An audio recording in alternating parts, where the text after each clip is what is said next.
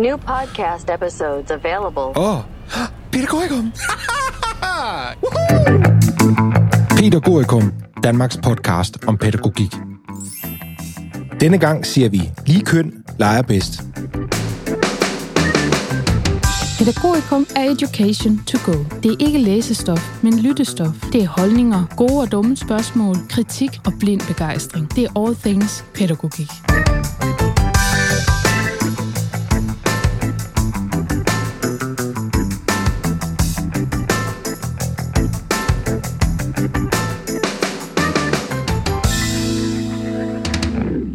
Du lytter til Pædagogikum, afsnit 15. Lige køn leger bedst om normkritik og ligestilling i dagtilbud. Og vi indleder med et citat.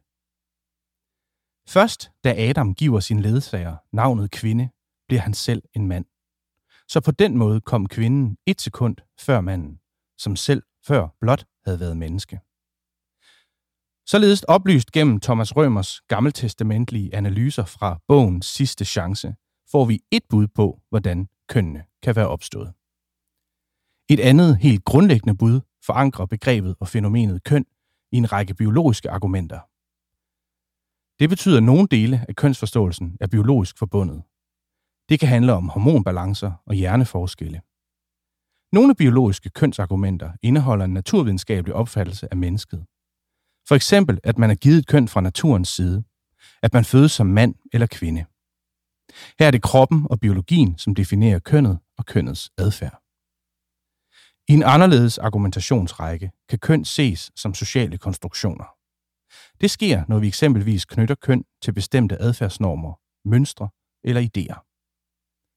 Disse mønstre og normer danner grundlaget for, hvilke handlemuligheder man har, og hvilke konsekvenser de handlinger, man foretager sig, kan få.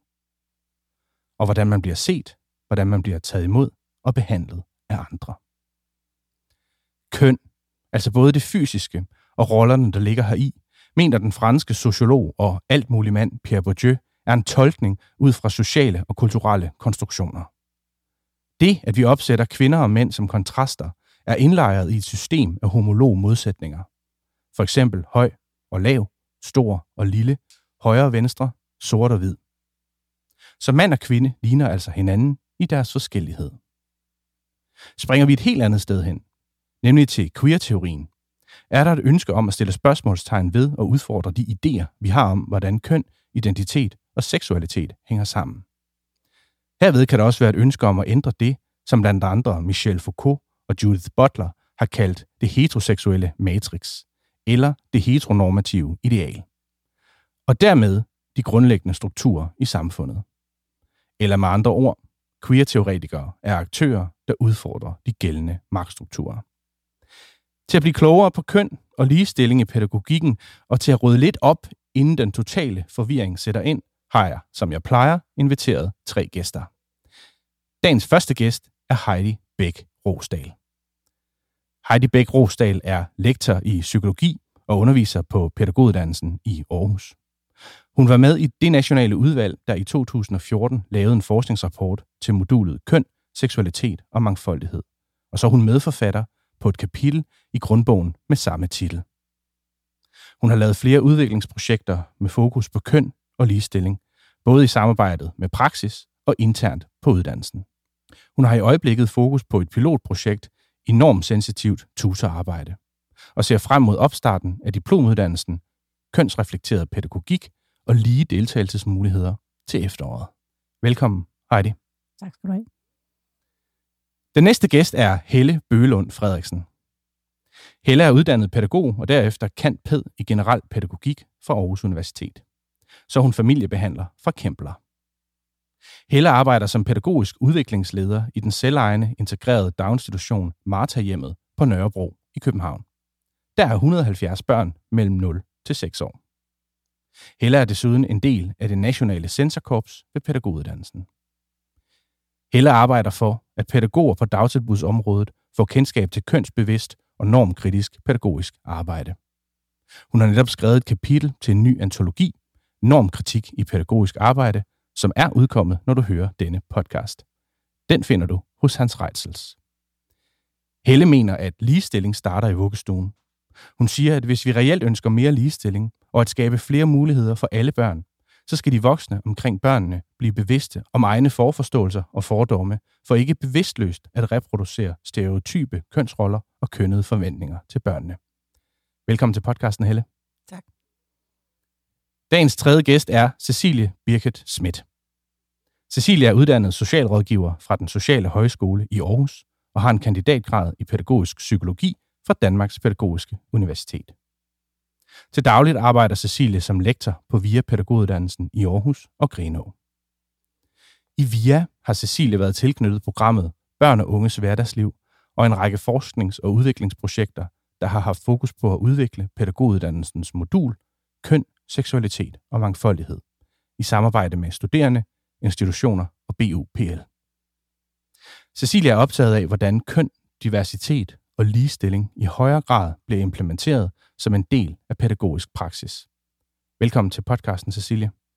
Tak skal du have. Heidi Bæk Rosdal, til at åbne den her diskussion, vi skal sparke gang i her i podcasten. Hvorfor al den her diskussion om køn, og hvorfor lige nu? Er der noget de sidste par år, eller de sidste måske årtier, der har gjort, at det netop er nu, at pædagoger og lærere skal arbejde med deres kønsforståelser og kønnede fortolkninger i deres arbejde? Jamen, der er jo ingen tvivl om, at de skal i gang med at arbejde sammen om det. Mm.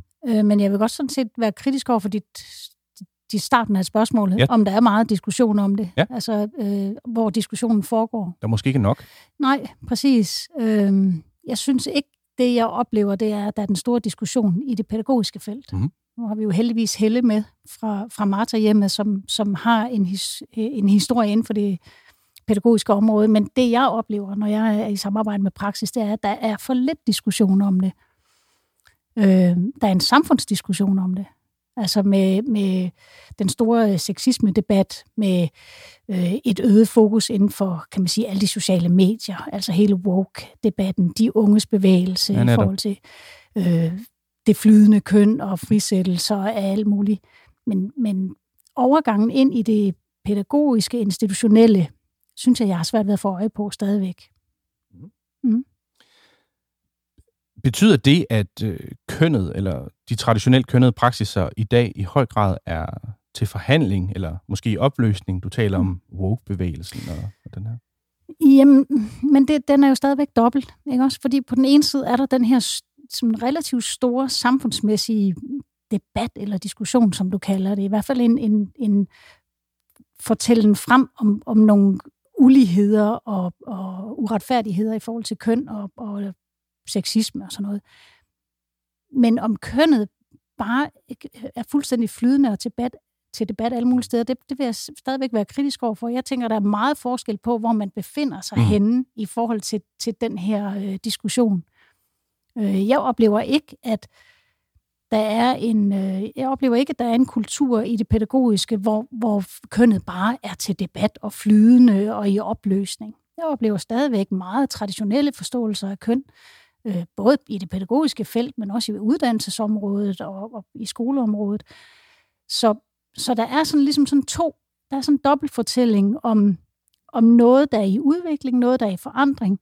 Og så kan man sige et missing link i den implementering, der ligger sådan længere nede i praksis. Ja, for det når måske næppe ned på dagtilbudsgulvet. Ja, det har det jo haft svært ved, synes jeg. Altså selvom vi jo, altså nu nævnte du også lige i din intro, at pædagoguddannelsen har det her modul, som hedder køn, seksualitet og mangfoldighed, som kom med den bekendtgørelse, der kom på pædagoguddannelsen i 2014. Men læreruddannelsen har ikke noget, og der ligger ikke noget på de andre velfærdsuddannelser. Og selvom det modul er kommet, det er 6 uger, kan man sige sådan, on and off.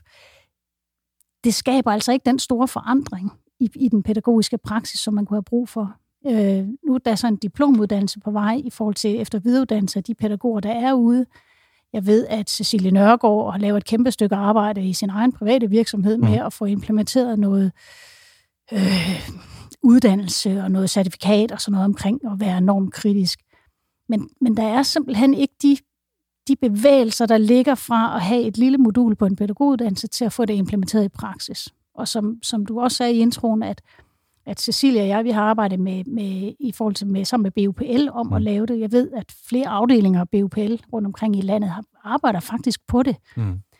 Men det er jo et emneområde, som også møder modstand. Det ved alle, der arbejder med feministiske temaer, med køn og seksualitet, at det er noget, der vækker stærke følelser og modstand, og som kan være svært for pædagogen på gulvet at arbejde med de mange forældregrupper, de har. Du nævner selv det her begreb normkritik, som jeg også har fået blik for, dukker op mere og mere, i hvert fald blandt mine kollegaer, også i pædagoguddannelses regi. Du har kigget lidt ind i fænomenet fra et udviklingsperspektiv. Hvad er det, du har opdaget?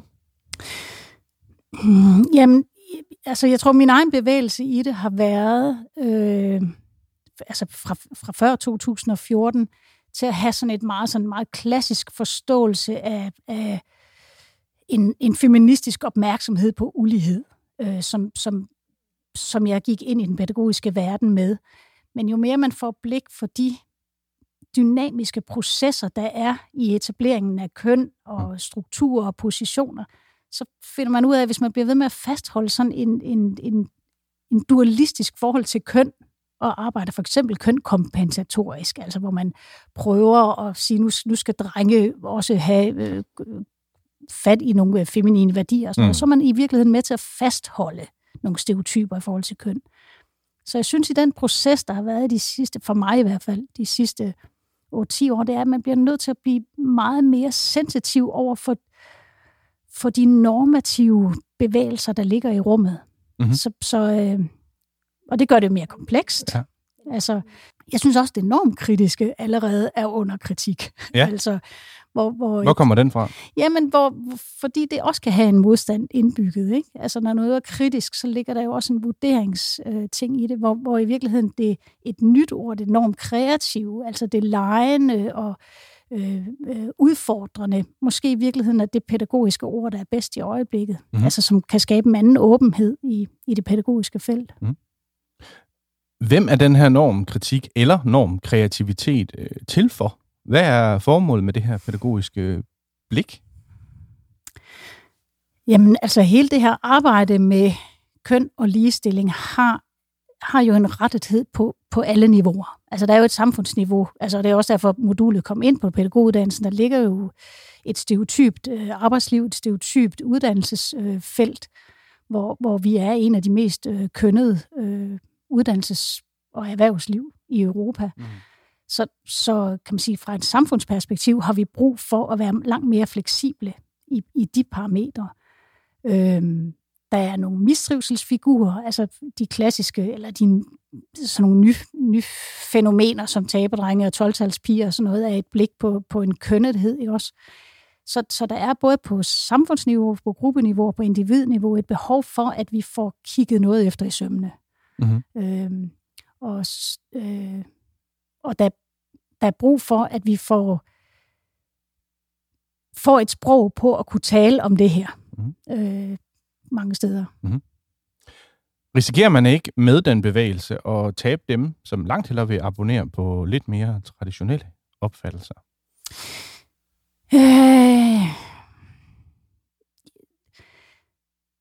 Det synes jeg er et svært spørgsmål. Altså, det er et interessant spørgsmål. Det er et vinklet spørgsmål. Det er et interessant spørgsmål, fordi det der med, hvem er det, man taber, hvem er det er synd for her? Ja. Det er jo, hvem er det, vi taber? Er det majoriteten, og hvad har de at tabe? Mm-hmm. Ikke også, hvis man er den, der sådan set står i et privilegie, mm-hmm. at være en del af en majoritet og en normalitet, og kan hvile på mange måder i traditioner. Så dem, der er udsatte i det her, det er jo sådan set minoriteterne. Mm-hmm. Men folk kan da blive udfordret af værdiskred eller normative forandringer. Mm-hmm. Men sådan har det jo altid været i pædagogikken. Jo. Altså, der bliver vi jo nødt til at følge med det samfund, der er. Mm-hmm. Ja, lad os bringe lidt til nogle af de der, som måske potentielt kan være privilegieblinde. Det kunne jo være sådan en, som mig selv, en hvid, cis-kønnet mand, og al den der ramse, man skal lige have af der. Lignende sure gamle mænd, nu siger jeg ikke, at jeg selv er det, men folk, der ligner mig, kunne måske formastes til at spørge, er det ikke bare et modefænomen, det her med enorm kritik og flydende køn, og spørge, hvad bliver det næste? Hvor går grænsen for, hvad vi kan konstruere af forståelser? Fordi, altså hvis grænsen altså i virkeligheden findes, for skal alt være til forhandlinger? Man kunne måske komme til at savne nogle lidt mere grundlæggende aspekter at lægge sig op af. Måske som barn og som menneske, hvis det hele flyder. Jamen, spørgsmålet er, om det hele flyder. Mm.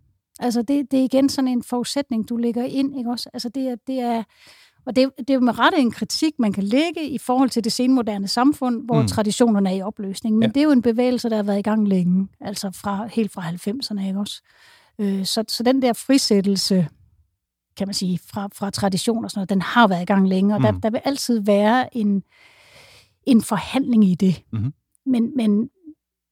Men det, at tingene er i forhandling, betyder jo ikke, at det er væk. Altså, der er jo hele tiden lokale konstruktioner af sandheder på vej i det.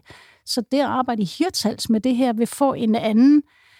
De vil definere en anden mulighed for, hvem man kan være, end man vil gøre på Frederiksberg i København. Ikke? Mm. Så det er ikke mere flydende, end der hele tiden lokalt vil blive etableret nogle sandheder omkring, hvem man kan blive. Ikke? Det kan faktisk være hele præmissen, som er stillet op for det her, at vi er på vej i en særlig bevægelse, eller der er paradigmeskifter på vej i forhold til normer og konstruktioner, som faktisk ikke eksisterer. Altså, at vi er lidt mere stavnsbundne på hænder og fødder og traditioner, end vi reelt går og tænker. Jamen, der er i hvert fald en, kan man sige, akademisk diskussion. Mm-hmm. Altså, der er en refleksiv diskussion om det her, ikke også? Men der er stadigvæk langt til den daglige praksis og den daglige forhandling, der ligger i en 6. klasse i Gellerup eller i en vuggestue et eller andet sted i forhold til, hvordan man gør køn. Mm-hmm. Så på den ene side, så er der en bevægelse eller et paradigmeskifte på vej. Altså, det er jo også tydeligt med hele den der Sofie Linde-debat. Der er simpelthen forandringer med replikken. Det var andre tider dengang. Den vil også ligge på det her. Mm-hmm. Men det store skred, som i revolutionært forstand, altså, det vil næppe komme i den her bølge, ligesom det heller ikke er kommet i de andre. Mm-hmm. Altså, så jeg tænker jo, det vil være en løbende forhandling, som vil komme til at se meget forskellig ud rundt omkring i landet. Mm-hmm. Ja. Jeg kunne godt tænke mig, fordi jeg har en diskussion nogle gange med nogle af de mere woke mennesker, jeg kender, og jeg synes egentlig, deres argumentation er god. Den her minoritetsdebat, ideen om, at der er en majoritet, som har en blindhed over for de her minoriteters udsathed, eller deres generelle positioner. Og en ret fin sætning, som jeg synes, jeg tit hører i den debat, er netop, at jeg ikke kan se det i min blindhed, fordi det ikke er mit lokum, der brænder, som de siger. Og jeg synes, det er en fed måde at tage den oplysthed med ind i debatten på, fordi jeg faktisk bliver bedt om at antage et mere empatisk, hvad skal man sige, grænseudvidende perspektiv ind i den her debat. Og det er i hvert fald noget af det, jeg vil tage med mig ind, også i den her diskussion i dag, og i den præmis, som jeg egentlig er stillet op på den her podcast. Heidi Bæk Rosdal, du taler også om gulvet. Lad os springe til dig, Helle Frederiksen, som er pædagog og pædagogisk udviklingsleder på Martha-hjemmet i København. Her indledningsvis, fortæl lidt om Martha-hjemmet. Hvem er I? Hvad gør I? Og hvilke pædagogiske værdier ligger til grund for jeres praksis? Ja, som du sagde i indledningen, så er vi et dagtilbud med 170 børn, både vuggestue og børnehave. Og man kan sige, at vi er som alle andre daginstitutioner optaget af at skabe de bedste udviklingsmuligheder og trivselsmuligheder for vores børn. Og det gør vi blandt andet ved, at vi vores pædagogiske arbejde, vores praksis, tager afsæt i, at vi arbejder med normkritisk kompetence hos det pædagogiske personale. Og det handler om, at vi, de fleste pædagoger ved, at det er vigtigt at arbejde med inklusion. For os er det meget vanskeligt at se, at man kan arbejde med inklusion uden at besidde eller ønske at ville komme tæt på en normkritisk kompetence. Så man kan sige, at det er altså det normkritiske og den dialogiske kompetence går hånd i hånd hos os. Og det er faktisk helt centralt for vores pædagogiske praksis. Mm-hmm. Og jeg tænker, at jeg vil gerne lige ganske kort uddybe, hvad jeg tænker om det med normkritik. Mm-hmm. Fordi hvad er så det i praksis hos os? Det handler om, at man helt grundlæggende ønsker at se bag om det tilsyneladende selvfølgelig. At man tør se på sine egne forforståelser og blive udfordret på det. Nu talte du om dem, som ikke kan se sine egne privilegier og begrunder det med, at der er en blindhed. Men når vi så, som jeg prøvede at sige før, vi ved, at det er vigtigt, vi skal arbejde med inklusion. Hvad gør du så, hvis du ikke kan gennemskue, hvor er de udsatte positioner? Hvor er privilegiepositionerne? Hvad giver deltagelsesmuligheder osv., som er væsentlige faktorer at være optaget af, når du taler om inklusion? Ja, hvad gør man så? Jamen, så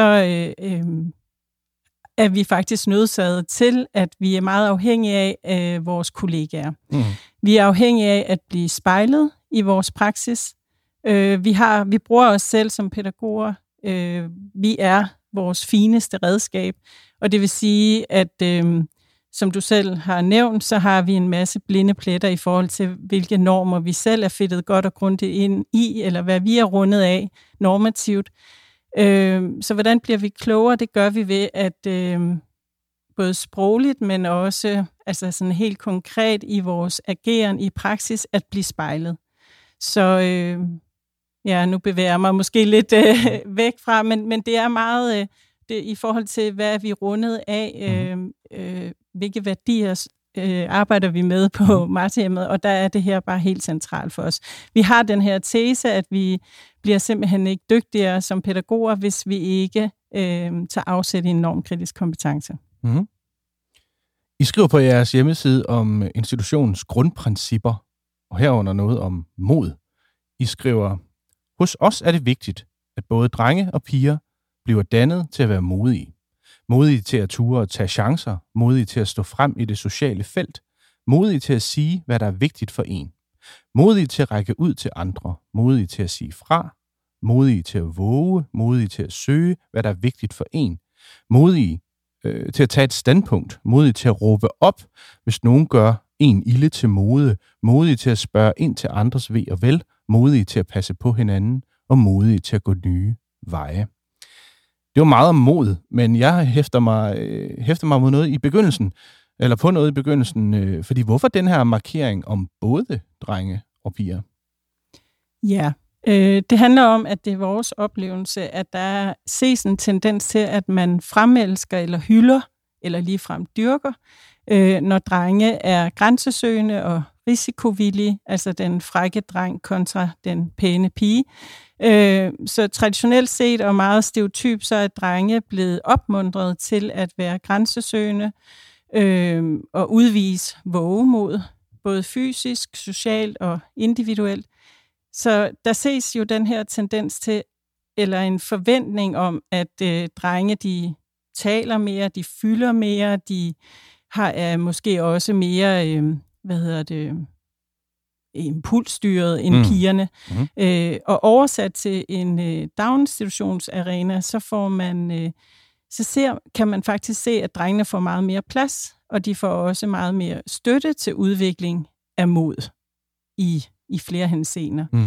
Så altså for eksempel helt konkret i en samling eller til et måltid, så kan pædagoger have en tendens til at acceptere meget mere larm, altså højere tale, flere afbrydelser fra drengene. Modsat så hyldes pigerne mest for at være betænksomme, omsorgsfulde, den pæne pige, som giver plads til andre, og hun er forsigtig, hun gør, hvad der forventes, ikke mindst, og hun fylder ikke, og hun er ikke risikovillig.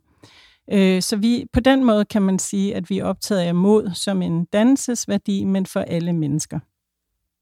Hvor stammer sådan nogle lidt traditionelle forståelser fra? Jeg ved, mange af de pædagogstuderende, jeg møder igennem min dagligdag, også ofte kan komme til at rammesætte pigerne som sådan nogen, der sysler eller dimser. De sidder med perleplader og sådan øver sig i fin motorik og sådan bliver bliver sådan syslet ind i sådan noget stillesiddende aktivitet, og drengene er dem i træerne, eller på en farlig munkar. Hvor har sådan nogle idéer råd? Ja, altså hvor de har råd, man kan sige, det er jo... Det er et stort spørgsmål, men det skal der også være plads til i vores podcast. Præcis. Det, jeg vil svare i hvert fald, det er, at hvis vi ikke som pædagoger bliver bevidste om, hvad vi selv er rundet af i forhold til køn og kønsnormer, kønsroller, så er vi jo i risikozonen for bevidstløst at reproducere sådanne normer for, hvad det vil sige at være henholdsvis en passende pige eller dreng, og senere mand, kvinde. Men hvor det kommer fra, ja.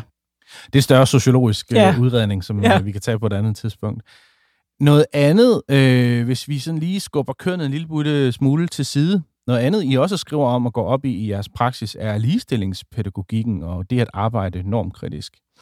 Det skriver I også om på jeres hjemmeside, og I skriver, hos os er vi bevidste om, at vi kan bruge sproget til at åbne og ikke lukke for børnenes udfoldelsesmuligheder.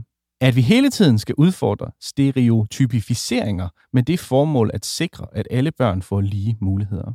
At vi undgår forskelsbehandling og undgår at diskriminere, f.eks. på baggrund af køn. Hvordan ser sådan noget ud i en helt almindelig hverdagspraksis som jeres? Det gør det ved, at vi er bevidste. Vi er opmærksomme på, hvordan vi går børnene sprogligt i møde, hvordan vi taler til dem, hvordan vi taler om dem, med hinanden, med forældrene og med tværfaglige samarbejdspartnere. Det kunne være psykologer og så videre.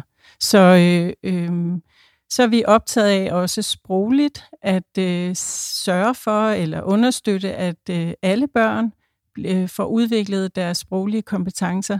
Vi har opdaget, at der har været en tendens, eller der er en tendens til, hvilket man kan sige, flere forskellige udviklingsstudier og forskning understøtter, at piger får støttet deres sproglige udvikling i langt højere grad end mange drenge.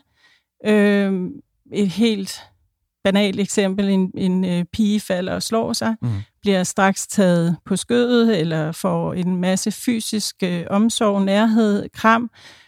Men hun bliver også talt meget med. Altså, hold dig op, og hvad skete der? Kan du fortælle mig? Og hvordan har du det? Og så videre, og så videre. Det samme i konfliktsituationer. Så pigerne bliver støttet i at udvikle deres sproglige ordforråd for deres følelsesliv og for deres behov, modsat drengene. Der bliver det typisk, altså nu er vi ude i generaliseringer, men der er der typisk noget i retning af op med dig og ud og lege, og det var ikke så slemt og så videre. Og måske på baggrund af en antagelse om, at drengene ikke rigtig orker eller ikke kan sætte ord på. Men når de heller ikke bliver talt til eller med, så får de heller ikke udviklet den side.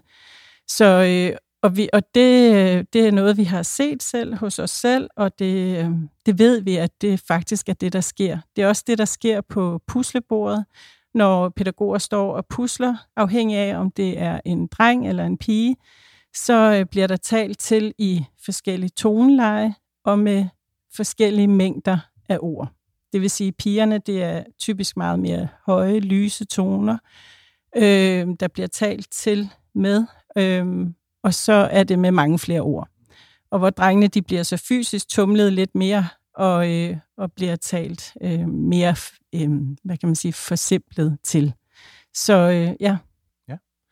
Betyder det, at I nogle gange i jeres praksis er meget bevidste om at undgå at italesætte køn, eller tale om køn, eller, hvad skal man sige, gøre opmærksomhed på kønnethed?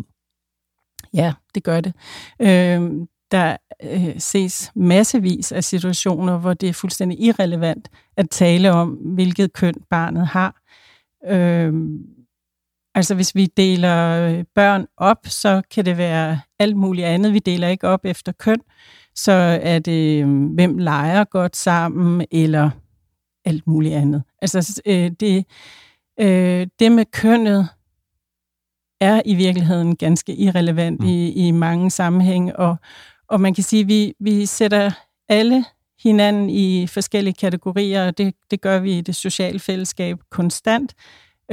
Men vi skal bare altid huske som pædagoger at være bevidste om, at vi er mere end en kategori, og det er børnene også. Mm-hmm. Så det er ikke så interessant, om det er en dreng eller en pige. Nej. Men det er det jo desværre, vil jeg sige, for så mange andre.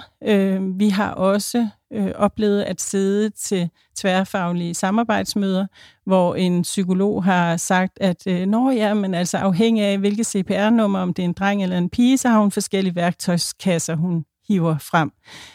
Og der er det jo, at hvis man arbejder kønsbevidst, normkritisk, så kan man udfordre den her udtalelse ved at sige, okay, det lyder interessant, det må du meget gerne lige uddybe, eller hvordan kan det være, eller hvordan hænger det sammen?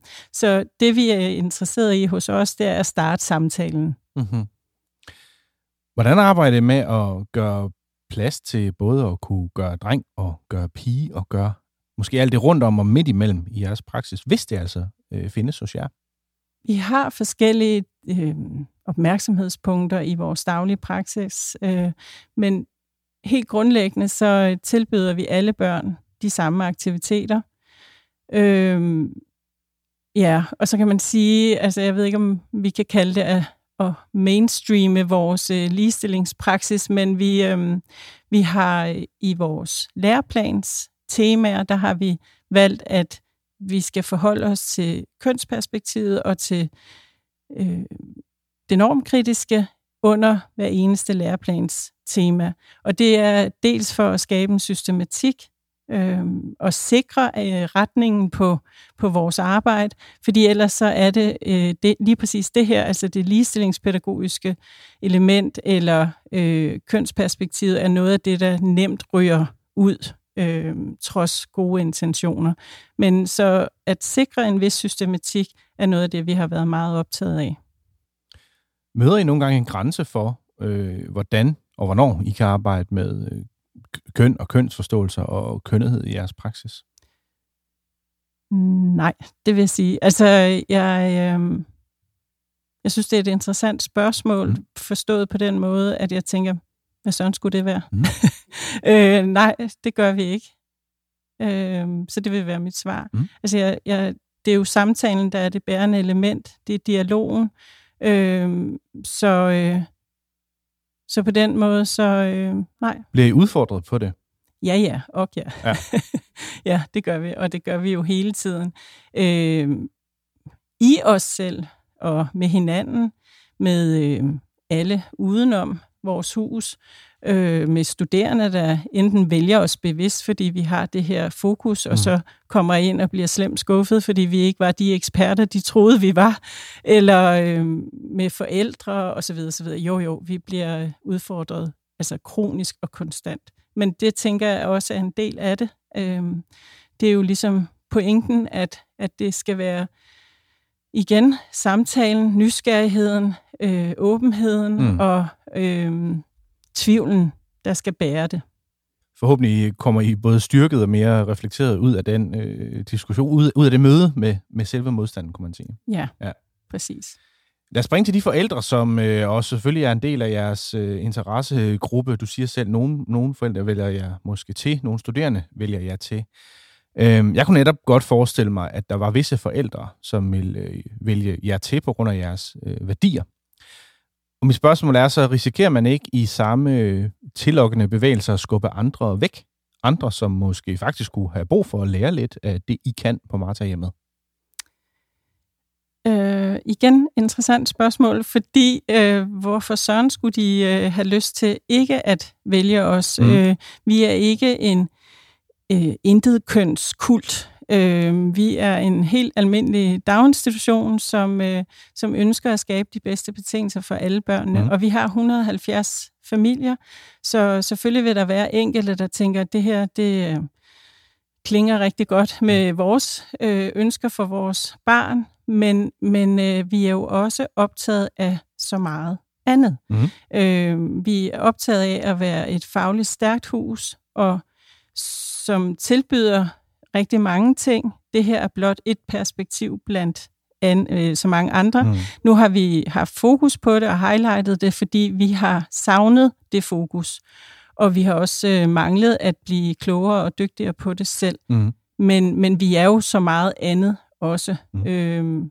Og jeg tænker ikke, at det er et fravalg. Jeg tænker, at det er et tilvalg. Det er positivt, at vi har en bevidsthed på det her emne. Mm. Men igen, det enormt kritiske perspektiv, som vores arbejde tager afsæt i, handler jo ikke kun om køn. Det handler om en bevidsthed på alle de normer, som vi overfører til vores børn. Mm-hmm. Så det, og det tænker jeg, kan kun have interesse og glæde hos alle forældre. Cecilie Birket-Smith. Siden 2014 har man på pædagoguddannelserne landet over arbejdet med det nationale modul køn, seksualitet og mangfoldighed. Det er også blevet nævnt her i podcasten et par gange allerede nu. Hvordan rammesætter og taler du om køn i din undervisning på pædagoguddannelsen, og hvorfor er det vigtigt? Jamen altså, nu vil jeg starte med at sige, at jeg selv blev ansat i pædagoguddannelsen i 2014, og det var jo spændende at blive ansat lige præcis på det tidspunkt, hvor det her nye modul, køn, seksualitet og mangfoldighed, blev en del af pædagoguddannelsen. Så jeg var lidt med fra start, blandt andet sammen med Heidi. Mm-hmm. Så vi har jo været i gang med at udvikle på det her igennem længere tid. Men så det, man kan sige i forhold til rammesætningen af selve undervisningen, altså der kan man gå mange veje, og jeg skal selvfølgelig nok prøve at blive lidt konkret på det. Men først og fremmest, så både ligesom Heidi har talt ind i, men også Helle, altså så er det jo også et område, som er meget holdningsbaseret, der er rigtig, altså værdiladet, kunne man også kalde det. Så det at skulle starte med at præsentere hele det her felt for de studerende, tror jeg kræver, at man også på en eller anden måde har forståelse for den, altså de meget forskellige perspektiver og stemmer, der kommer i rummet. Så der skal være en vis sensitivitet. Så jeg tror, det vigtigste er, at man egentlig starter undervisningen med også at samtale om og snakke om, gå i dialog om, hvad handler det her om, og også prøve at skabe sådan et demokratisk rum. Ja, for det er vel også en del af det er vel også en del af det, man måske har duftet til allerede inden man går ind på pædagoguddannelsen. Netop alle de der lidt større samfundsbevægelser, som har været i gang, inden man starter med at være pædagogstuderende. Præcis. Man har hørt om woke og Sofie Linde og MeToo og de gryende bevægelser. Yes, og der har man også dannet sig en holdning, fordi vi kan ikke komme udenom det nogle steder lige i øjeblikket. Og du spurgte til, om det var blevet et modefænomen. Nej, ikke kun. Altså, det er jo også en bevægelse også, ikke? Så når man går ind i det rum som underviser, så vil man jo langt hen ad vejen også møde modstand på det fra de studerende, eller mange, der stiller spørgsmålstegn. Hvad skal det nu til for? Det spørger du også lidt selv om, altså i dine spørgsmål, ikke? Går vi for langt, og er vi i gang med at forvirre børn, og så videre, og så videre. Der synes jeg, Helle giver nogle meget, meget gode svar på, nej, det handler ikke om forvirring, det handler om også at skabe nogle mulighedsrum, altså for børn, og egentlig også for os egne studerende. Jeg plejer også tit at tale ind i, altså komme med eksempler på, hvordan de selv også er, nogle af dem i hvert fald, en del af en ungdomskultur, og prøver at få øje på, hvordan kønnet også fylder i ungdomskultur og andet, ikke? Når det er sagt, så synes jeg, når vi taler køn, så er det selvfølgelig min opgave som underviser at klæde de studerende på i forhold til at få nogle forskellige perspektiver på, hvordan vi kan forstå køn i det hele taget. Og vores studerende, altså det er jo også selvfølgelig stereotypt at sige det om alle studerende eller generaliserende, men der er jo som oftest en selvfølgelighedsfortælling om, altså, at køn er forskellige. Så når man præsenterer studerende for nogle, altså hvad kan man kalde sådan socialkonstruktivistiske eller poststrukturalistiske perspektiver, som du omtalte også før med Foucault og Judith Butler og andre, jamen så er det jo for nogen, så bliver det jo for nogen i hvert fald altså sådan umiddelbart svært at forstå. Men jeg har en erfaring med efterhånden, at vi, altså dels i forhold til samfundsudviklingen, men også i det hele taget, altså at det er blevet nemmere at tale om. Det er nemmere at diskutere, det er nemmere at udvide de studerendes sådan, hvad kan man sige, perspektiver på det her med køn i øjeblikket. Og jeg synes faktisk, der skal være plads til, at vi har forskellige perspektiver. Men også netop det der med, at der er mange studerende, der tit kommer bagefter, og så siger, gud, hvor har jeg godt nok lige pludselig fået øje for noget, jeg aldrig har tænkt over før. Mm-hmm. Og det synes jeg er interessant.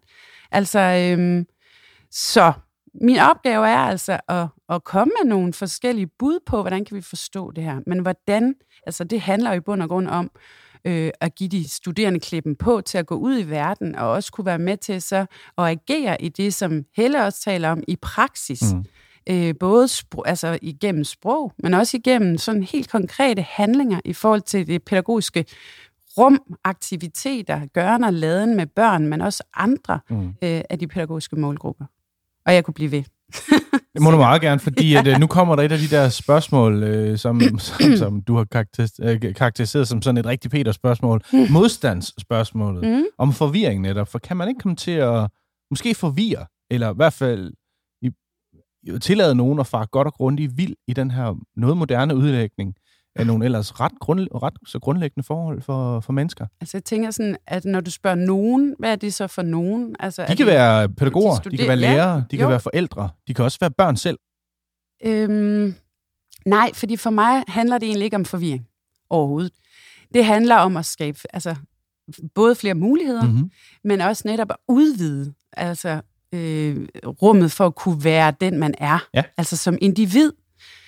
Og lige nu der tænker jeg, at noget af det, som jeg blandt andet har været med til os, det er også, altså, at vi jo sådan set har siddet og trævlede diverse lovgivninger igennem i en dansk kontekst. Altså, vi har blandt andet været inde og kigge på dagtilbudsloven, på læreplanerne, som Helle også nævnte, på ligestillingsloven, på ligebehandlingsloven osv., og det er jo ikke lovgivninger, altså andet end dagtilbudsloven, der retter sig ind i dagtilbud, men handler om, altså, om, hvordan vi i det hele taget skal agere samfundsmæssigt i forhold til sådan rent lovgivningsmæssigt.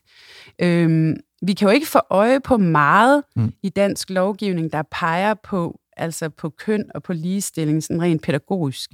Så det er også svært for pædagoger. Der ligger ikke en ramme, altså en udenomsramme, der sådan peger ind i, jamen sådan arbejder du. Altså. Og det tror jeg heller ikke, pædagoger nødvendigvis skal rammesættes i alt, hvad de foretager sig. Det bliver de måske rigeligt i forvejen. Men det bliver også svært, og det bliver tabt på gulvet, tror jeg, når der ikke er bedre rammesætning. Altså, og vender vi os mod andre nordiske lande, altså for eksempel Sverige og Norge, jamen så har man en meget mere klar ramme, altså og et krav om, at man skal arbejde med ligestillingspædagogik, og man skal arbejde også, altså normkritisk, og i det hele taget også, altså sådan, hvad kan man sige, have det fokus i højere grad, end vi har. Jeg tænker netop sådan nogle rammesætninger, som du nævner her, det kunne være lovgivninger, det kunne også være lidt mere sådan forvaltningssprog, kan vel sørge for, at der er nogle pædagoger, som ikke bliver alt for privat praktiserende, og endda prædikende i deres pædagogik. Ja. Så lidt man godt, eller hvad er det? Hvad er det egentlig, jeg siger? Ja. Jamen altså, jeg kunne da godt tænke mig, altså, at man måske blev klarere og tydeligere, i hvert fald i dagtilbudsloven også. Og som Helle også var inde på, ikke, at det jo faktisk altså, kan give nogle muligheder, at man kigger på, altså at man har nogle konkrete bud i lovgivningen på, hvordan man kunne arbejde med det, og implementere det for eksempel i læreplanstemaerne lidt tydeligere, end man gjorde. Jeg tror, det var i 2019. Ikke? Fordi det er der ikke. Det står der i paragraf 7, stykke 2. Der står et lille pip, tror jeg nok, om, at man skal behandle, altså at man ikke må forskelsbehandle. Det står også i børnekonventionen. Og så er det ligesom det. Og så er det jo op til de enkelte institutioner så at arbejde med det, hvis man overhovedet får øje på det. Altså, for man skal altså ned med lup, vil jeg sige. Ja. Ikke?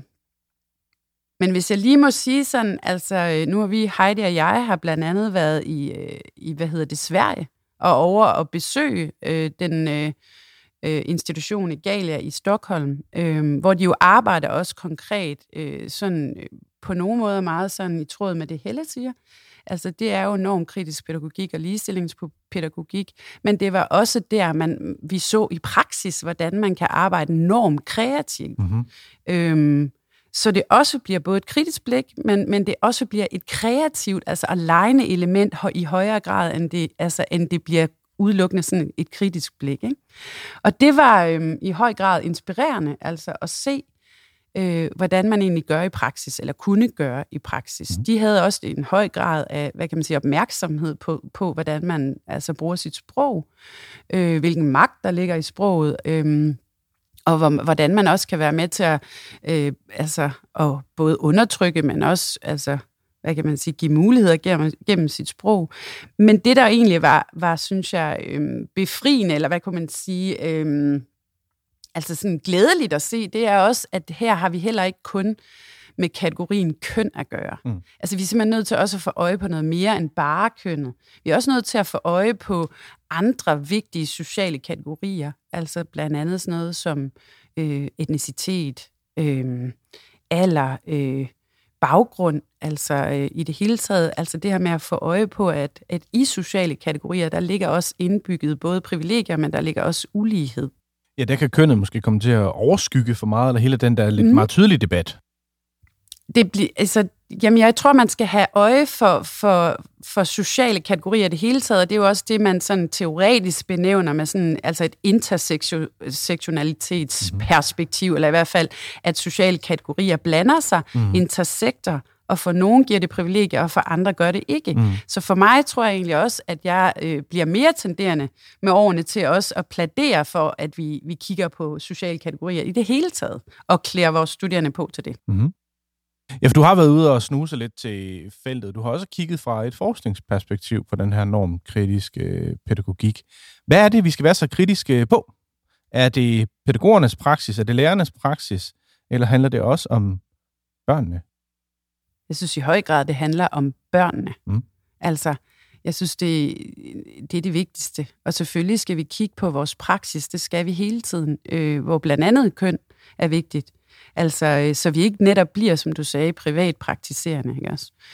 Men at vi er nødt til at, altså, på en eller anden måde, at det, som jeg siger, det er jo egentlig, at jeg tænker, at vi er nødt til at klæde både vores pædagogstuderende bedre på, men også altså, praksis til at kunne se altså, mere mangfoldigt. Men altså, det er der, hvor jeg tænker, at det enormt kreative også kan blive relevant på sigt, som sådan et lidt mere legende perspektiv. Og så kan man godt være, at man tager alvoren ud af det. Det er egentlig ikke min intention at tage alvoren ud af det, fordi for nogen, tror jeg, og det synes jeg også har været omkring, for nogen er det her alvor. Som du også sagde, altså for nogle af dine bekendte og sådan noget, så er det dødeligt alvor, hvis man hele tiden oplever at blive altså marginaliseret kvæg sin position. Altså, så ja, det er alvorligt. Og også det her med, at vi er nødt til at kunne kigge på sociale kategorier i samspil med inklusion. Vi kan ikke bare tale om inklusion. Vi er nødt til at kigge på, jamen, inklusion, hvordan og ja. Nu er du selv lidt inde på det. Vi skal måske ikke kun tale om køn. Vi skal også tale om etnicitet og ophav og baggrund og de der ting. Hvad bliver det næste? Kunne man spørge sig selv? Hvad hvis du har hvis du tager din spåkugle med? Ja, den er lige her. Ja. Den er slet ikke rund. Men nej. Jeg synes, det er også et kæmpestort spørgsmål, og jeg har ikke lige blikket ned i spåkuglen, men jeg tror ikke, du spurgte igen det her med et modefænomen. Nej, det er ikke et modefænomen. Det her, det er noget, der altså, forhåbentlig skal, og også bliver ved med at være fokus på, og det er noget, vi hele tiden er nødt til at arbejde videre med. Men hvis du spørger bare sådan, så noget, der lige falder mig ind, så synes jeg altså et argument for, at vi i hvert fald i høj grad også er nødt til at blive ved med at arbejde med sådan en mangfoldig, men også diversitetspædagogik, er også, altså prøv lige at kigge over på USA, hvad der sker lige nu, ikke? Hele abortspørgsmålet, altså, så der er der god grund til altså at arbejde både sådan helt ned på hvad kan man sige, lokalt niveau, men også nationalt, men især også globalt, fordi at der er jo stadigvæk ulighed og rigtig mange undertrykkende mekanismer rundt omkring. Så vi kan ikke forlade det, eller efterlade det, eller bare sige, om det var det. Altså, men det tager tid. Ja, en kommentar fra Helle Bøgelund Frederiksen. Ja, altså i forlængelse af det, Cecilie siger, så tænker jeg, at kernen bør være en opmærksomhed på, hvad er det, der giver deltagelsesmuligheder? Hvad er det, der giver en stemme? Hvordan giver vi en stemme til, til børnene. Nu er det jo dagtilbud og børn, vi taler her i dag. Så hvordan får vores børn en stemme i fællesskabet? Hvordan sikrer vi, at de oplever, at de har betydning, og at de kan være aktive medspillere og deltager i det givende fællesskab, som de måske er en del af, eller står og kigger ind i? Ja, en kommentar fra Heidi Bæk Rosdal. Ja, jeg blev opmærksom på nogle ting her også, hvor du sagde individet og fællesskabet. Ikke også? Altså, jeg synes, jeg har oplevet den her, der er sådan på en eller anden form for krydspres i feltet i forhold til det her individperspektiv, der har været igennem længere tid. Ikke? Altså afsæt i barns egen læring og børneperspektiv og alt muligt andet, som jo er et sundt og fint perspektiv at have i en pædagogisk praksis, men som kan sløre for de, kan man sige, den virkelighed, der også er, at vi er underlagt og underkastet grupper. Altså, og de magtstrukturer, der ligger diskursivt, altså imellem os. Så der er en blindhed, synes jeg, eller har været en blindhed for gruppedynamikkerne i vores iver efter at få øje på børneperspektivet. Og derfor altså, var det blandt andet også noget, vi kom hjem fra Stockholm med Egalia, altså det her med at have blik for de der diskursive, mellemliggende værdier, som ligger i institutionen, og sproget og alt muligt andet, ikke? Og magten, der ligger. Så fokus på inklusionen og fællesskabet, synes jeg, det er det, der er kræfterne fremadrettet. Ja, Helle? Jeg er meget enig, og jeg tænker, at det her er jo subtilt. Altså, det er de ganske... indimellem ret usynlige, mellemmenneskelige faktorer, der åbner eller lukker. Jeg ved godt, jeg bruger den formulering tit, men det er jo det handler om. Noget giver en adgang, og noget udelukker. Så hvordan bliver vi mere opmærksom på, hvad er det, der er i spil? Og så i øvrigt bliver opmærksom på vores egen andel som voksen, fordi vi har en en magt, og hvor vi samskaber med børnene. Altså det sociale fællesskab er vi jo også en del af. Så hvad er det, vi ikke kan se? Hvad er det, vi tager selvfølgeligt? Og hvordan kan vi gøre det bedre? Hvordan kan vi skabe mere mangfoldighed? Ja, Heidi? Ja, jeg har lige altså en helt ny og friskvarm praksisfortælling fra en af mine studerende, der var ude i praktik her inden for de sidste måned, som sidder i en samling med 4-årige piger, og hvor en frisk 4-årig sådan kigger op og ned af mine studerende og siger, du er grim. Og så er det heldigvis en dygtig studerende, som ligesom rummer det, og ligesom er lidt undersøgende. Kan du prøve at fortælle mig lidt om, hvorfor du har bukser på? Det skal piger ikke have. Okay. Og så den der 4-årige kaster så et blik på en anden 4-årig pige. Du er også grim. Du har også bukser på. Og så sidder der pædagoger ved siden af de her studerende af børn, og er tavse. Og det er det, du siger med subtil, ikke også? Det, man ikke siger, det, man ikke kalder frem, det, man ikke tør røre ved. Hvad er det for en kultur, som bliver legitimeret i den her lille fortælling rundt, altså på Rød Stue, ikke? En tilfældig dag. Og det er svært. Det er svært for vores studerende at gå ud og arbejde med, hvis ikke der er et sprog, man kan kalde det frem med, ikke? Så... Ja. Men har vi ikke også at gøre med noget, som simpelthen er så menneskeligt, at det halve kunne være løgn? Det der med at ville putte ting i kasser, og ville forme. Altså, jeg tænker, der sidder nogle stenaldermennesker i nogle huler, hist og pist, og er sure på nogle andre, fordi de kommer et andet sted fra, eller har en anden klanfarve, eller tegner nogle skæve gazeller på væggen i den her hule. Er det ikke et menneskeligt vilkår, at inddele folk i kasser, så verden trods alt bliver mindre kompleks og noget nemmere at forstå? Cecilie Birket-Smith. Præcis. Altså, at det er jo, den her kategorisering er en måde at skabe orden i verden på. Så det er jo ikke et spørgsmål om, at altså, vi kan ikke komme udenom at kategorisere. Vi kan ikke komme udenom at aflæse for eksempel køn eller etnicitet eller andet. Men spørgsmålet er, hvordan vi så altså håndterer det, og med hvilke afsæt, med hvilke forforståelser møder vi så de her sociale kategorier. For de sociale kategorier er noget af det allermest virksomme mellem mennesker, ikke?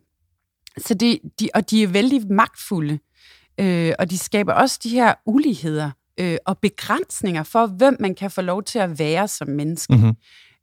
Og det er der jo tusindvis af eksempler på, altså både at kønnet har en stor betydning for, hvem man kan få lov til at være, fordi man på forhånd er defineret ind i et særligt køn.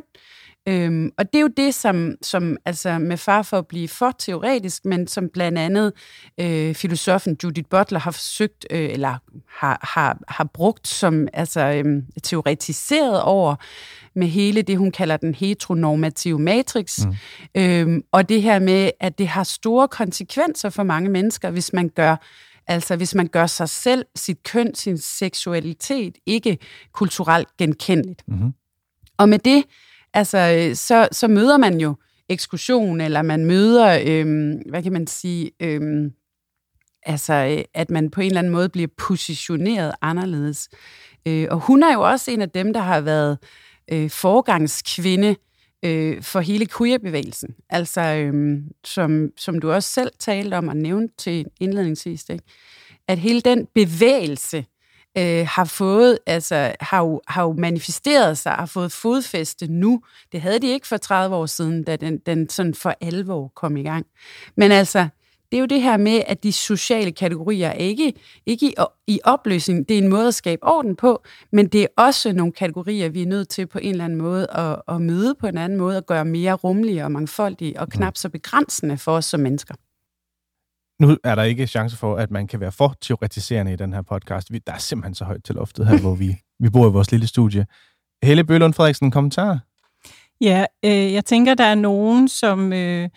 med dine mere kritiske spørgsmål undervejs har du også kastet lys på den side af debatten. Så der kunne være nogen, der ville frygte en vis, at vi er ude på noget normløshed, eller at det er det kan ende med i worst case. Udover at det er en umulighed, så tænker jeg, at det er relevant at sige, at det er jo normerne, vi bør kigge på, fordi normer er der, de er usynlige, det er de usynlige rettesnore, men de er der, og det er fint, men der er jo normer.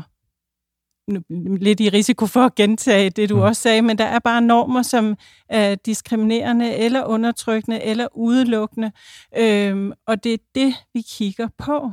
Så det var egentlig bare lige for at binde en lille sløjfe på det her med, at det kan jo ikke være skidt for nogen. Altså det er at give lidt mere albuerum til alle de børn, vi er sammen med, eller til hinanden. Og er det simpelthen en idé, man arbejder med, som skal, for at bruge et rigtig åndssvagt udtryk, som skal installeres i de her børn? Altså djøfferne vil kalde det et mindset. Og altså er det en idé om at tillade lidt flere farver på paletten og udvide de her normer, grænserne for, hvad vi kan putte, altså udvide og måske udviske grænserne for, hvad der kan tillades at sige sig normalt? Altså mit svar vil være ja, udvide, eller skabe nye normer for et given fællesskab, hvor man oplever at have en stemme og have en legitimitet og have plads. Fordi alle fællesskaber, store eller små, har jo sine egne normer. Så ja, skab nye normer for et givet fællesskab eller udvide. Mm. Ja, og så slutter vi cirklen med sådan et inklusionsperspektiv måske. Eller hvad? Heidi Bæk Rosdal, en anden kommentar? Nej, det jeg tænkte på, altså hvis jeg må koble op på det der med normerne, som vi snakker om, så er det de her begreber med førsthed og andenhed. Altså, som også handler om, at der er en værdisætning i det. Ikke også? At det er negativt betonet, når noget konnoterer eller er koblet op på femininitet. Mm. Altså, det er den ulighed, der stadigvæk ligger. Når et ord som tøsedreng er et negativt begreb, så er det fordi det, der kobles på eller konnoterer med femininitet, stadigvæk er andethed, eller det der ikke er det gode. Ja. Så det rigtige og det forkerte. Så man kan sige, den der normløshed, altså det er jo ikke det, det handler om. Det handler om den værdibasering, der ligger i normerne, som man kan være kritisk overfor. Ikke? Fordi normerne vil altid være der. Der vil altid være nogle sociale spilleregler for, hvordan vi er sammen. Men i en professionel arena bliver vi nødt til at være kritisk overfor, hvordan vi så, kan man sige, er undertrykkende i det også. Mm-hmm. Hvilken andenhed vi så er med konstruere af. Mm. Jamen lad os blive i rækken af de der kritiske kommentarer, fordi det er ikke nogen hemmelighed, det kan man også søge i min intro, at jeg har måttet hidkalde jer tre fra Aarhus eller København og endda Nørrebro, og jeg kunne ikke finde en institution eller en pædagog, som arbejder sådan decideret kønskritisk eller normkritisk uden for København eller Frederiksberg. Hvad er det for nogle mekanismer og bevægelser, der er på spil her, og er det i virkeligheden et reelt storbyspørgsmål, det her? Ja, Cecilie og jeg har jo ledt lidt efter det samme, da vi også fra 2014 gik på jagt efter institutioner i Aarhus og samarbejde med, og uddannelsesstederne i Viborg, Ikast og Holstebro og de her steder, hvor pædagoguddannelserne ligger. Og vi havde også svært ved, altså vi kaldte jo ind til store samarbejder, og BUPL vil rigtig gerne samarbejde. Vi har ikke mødt modstand derfra, om jeg så må sige. Men det har ikke været opprioriteret. Det har ikke været tydeligt. Altså, og diplomuddannelsen var også udbudt i foråret 2022, uden at der kom ret mange gæster i butikken. Ikke? Så nu kører den igen som en mulighed her i efteråret 2022. Altså, vi ledte ind i virksomhedsplaner og mødte så nogle formuleringer, som hedder, vi arbejder med køn, der er jo en lille prinsesse i alle piger. Vi arbejder med køn, og derfor tager vi på ture, sådan og sådan. Altså, så på en eller anden måde har der været en forståelse af at arbejde med køn, som lå op af sådan noget kompensatorisk, stereotypt, kønsbevidst. Så den her bølge af det, vi har talt om mange gange nu, det enormt kritiske, det synes vi ikke, vi oplever i praksis. Så det var det, vi egentlig startede med fra start. Ikke? Og om uddannelsens modul rundt omkring i landet har ændret på det ved jeg faktisk ikke, om der er undersøgt på eller forsket på, men jeg synes ikke, jeg kan se det endnu. Nej, og jeg tænker endnu, fordi at i forhold til, om det, hvorvidt det er et storbyfænomen, nu er det sådan, at det jo typisk er i storbyerne, at nye tendenser, pædagogiske strømninger, måske starter. Og derfor tænker jeg, at den bevægelse er i gang, så det er derfor, jeg understreger endnu. Altså, det er jo ikke mange år, at modulet har eksisteret. Det er ikke mange år, at vi har talt om de her ting. Bare i de år, vi har beskæftiget os med det, der, fra at det var sådan, hvorfor skal vi overhovedet have noget med det at gøre? Og klassikeren, må drenge så ikke være drenge? Og så videre, og så videre. Til hvor vi er i dag, hvor jeg oplever, at der trods alt er lidt mere interesse for det. Det er jo ikke lang tid. Altså, så selvfølgelig kan man sige, at det starter et sted, men det bevæger sig jo. Men det bevæger sig sjældent fra praksis af sig selv. Så de strømninger, hvor de så ind kommer fra, de kommer jo et andet sted fra end fra praksis, og derfor ser vi måske en lidt mere langsom bevægelse i praksisfeltet.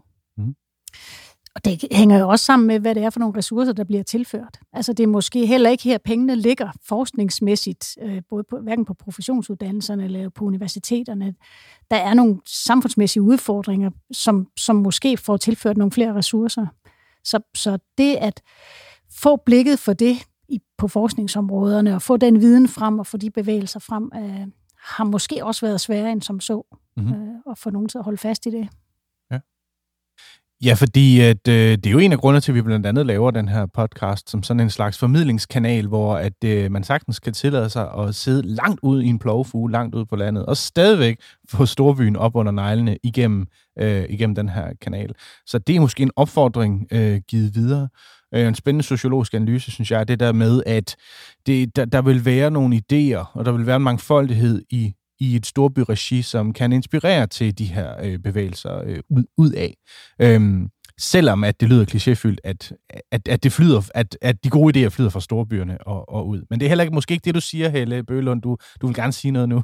Ja, nå, men det, jeg er med på, at det var sådan, det kunne tolkes, men jeg vil så sige, relevansen er jo stor, ligegyldig, hvor i landet du måtte befinde dig, eller i verden. Pointe, ja. Relevansen er kæmpestor for alle mennesker. Det handler om trivsel, det handler om psykisk velbefindende og mulighed for at vokse som menneske. Så om det starter det ene eller det andet sted, det er jo dybest set fuldstændig ligegyldigt, og derfor er det dejligt, at du tager det op i en podcast som den her, fordi den når bredt ud. Cecilie Birket-Smith? Jamen, sådan, i min konkrete sådan, underviserpraksis til dagligt er jeg i Grenaa, og det er jo, det vil nok ikke blive betegnet som en storby. Ikke for os, der ikke er fra Grenaa. Nej. Men altså, og det at undervise i kønsseksualitet og mangfoldighed, oplever jeg faktisk, hvor nogen har stået og undervist i det her modul i København og mødt rigtig meget modstand på det, så har jeg faktisk ofte mødt det omvendte. Der, hvor jeg synes, vi kan efterlade de studerende en lille smule, det er jo ikke, at jeg kommer med 6 ugers modul, og så skal de ud og praktisere det. Det, jeg synes, kan blive problematisk, det er, at man nogle gange ude, altså i hvert fald oplever jeg lige der, hvor jeg er, i min hverdag i Grenaa, at det kan være svært for de studerende at møde et fagligt sprog for det i praksis. Omvendt så kommer de tit tilbage og melder ind, at de gode, gamle, garvede pædagoger faktisk er åbne og nysgerrige på det. Ikke? Og det synes jeg, måske også er en vigtig replik. At det ikke er sådan, at man slår korsets tegn, når der kommer den her studerende og fortæller om noget, de har været inspireret af fra modulet, eller godt kunne tænke sig at arbejde videre med, men faktisk møder sådan en nysgerrighed på det. Og den tænker jeg egentlig er vigtigt også at have med, at det ikke bare er noget... altså som de ikke vil forholde sig til nødvendigvis i praksis, men sproget og viden og altså hvad kan man sige sådan, at det er integreret som en del af praksis, er der ikke endnu. Det er også min erfaring. Jeg sidder i en position, hvor jeg selv begår mig som provinsmenneske i provinsen, og min erfaring er også, når jeg møder studerende, som har beskæftiget sig med modul 2, som siger endelig nogen, der vil være med til at tage snakken og give os et sprog og tale med ind i den her debat. Så jeg ser nemlig heller ikke nogen, der hverken slår korsestegn, eller det, der måske er lidt mildere, når vi går ind i den her diskussion. Men Helle Bøgelund Frederiksen, du sagde endnu nogle gange for nogle minutter siden, så hvad er der egentlig i fremtiden at kigge ind i, når vi skal diskutere det her spørgsmål om normkritisk pædagogik og ligestilling mellem kønnene i pædagogikken i et dagtilbudsperspektiv? Hvordan ser fremtiden ud? Jeg tænker og håber, at den ser langt mere lys ud, og jeg ser nu, og så lige før sagde jeg, nu siger jeg endelig, nogle bevægelser, som begynder at bevæge sig også lidt hurtigere. Så jeg tænker, at den er lys på det her område. Lige om lidt kommer der den her store antologi omkring normkritik i pædagogisk praksis også. Så ja, jeg tænker, at der er en meget bredere interesse for det. Og du har selv skrevet en meget fin lille gul bog. Ja. Hvad hedder den? Den hedder Flere muligheder for alle børn. Mm-hmm. Det er en opfordring herfra. Jeg har studeret den indgående. Jeg synes, det er et bud, hvis man netop, som jeg, savner sprog for at tage den her snak videre. Hvordan ser fremtiden ud fra måske et uddannelsesperspektiv? Fra jer to, Heidi Bæk Rosdal og Cecilie Birket-Smith. Hvad skal vi blive bedre til at tale om ind i den her verden?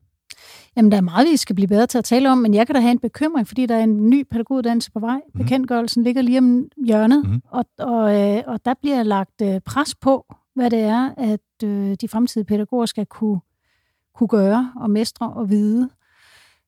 Og jeg kunne være rigtig, rigtig bekymret for, at det her perspektiv forsvinder igen. At der bliver kaldt ind på gamle klassiske fag, og med al respekt for det, det vil jeg også sætte pris på. Men at det her, det kan blive sådan en underliggende figur, som kommer til at lide sådan en stedmoderlig behandling rundt omkring på de små pædagogiske udbudssteder.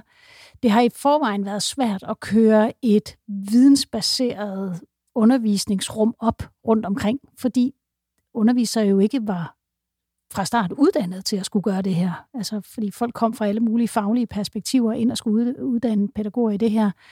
Så en stor bekymring herfra, om det her, det forsvinder igen. Og en nysgerrighed på, om praksis så. Altså, om der er nogen, der kan holde fast i den her stafet, og hvordan vi kommer til at gøre det. Så det er jeg virkelig optaget af. Mm.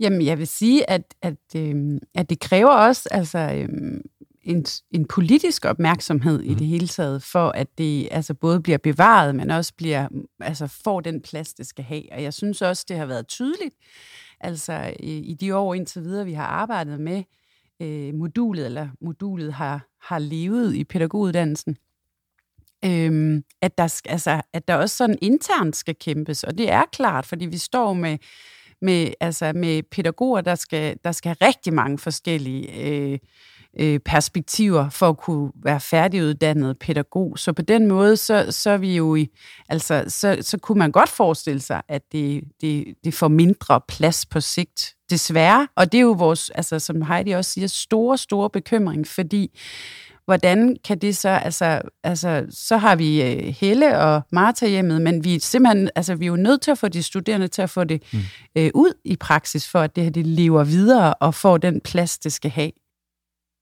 Mon ikke der sidder nogle undergrundsbevægelser hist og pist og vil kæmpe en bagkamp for at lade det her bestå, både som fag og som felt i pædagogikken, og også sådan nogen som dig, Helle Bøgelund Frederiksen, som kæmper for den reelle pædagogiske praksis på området.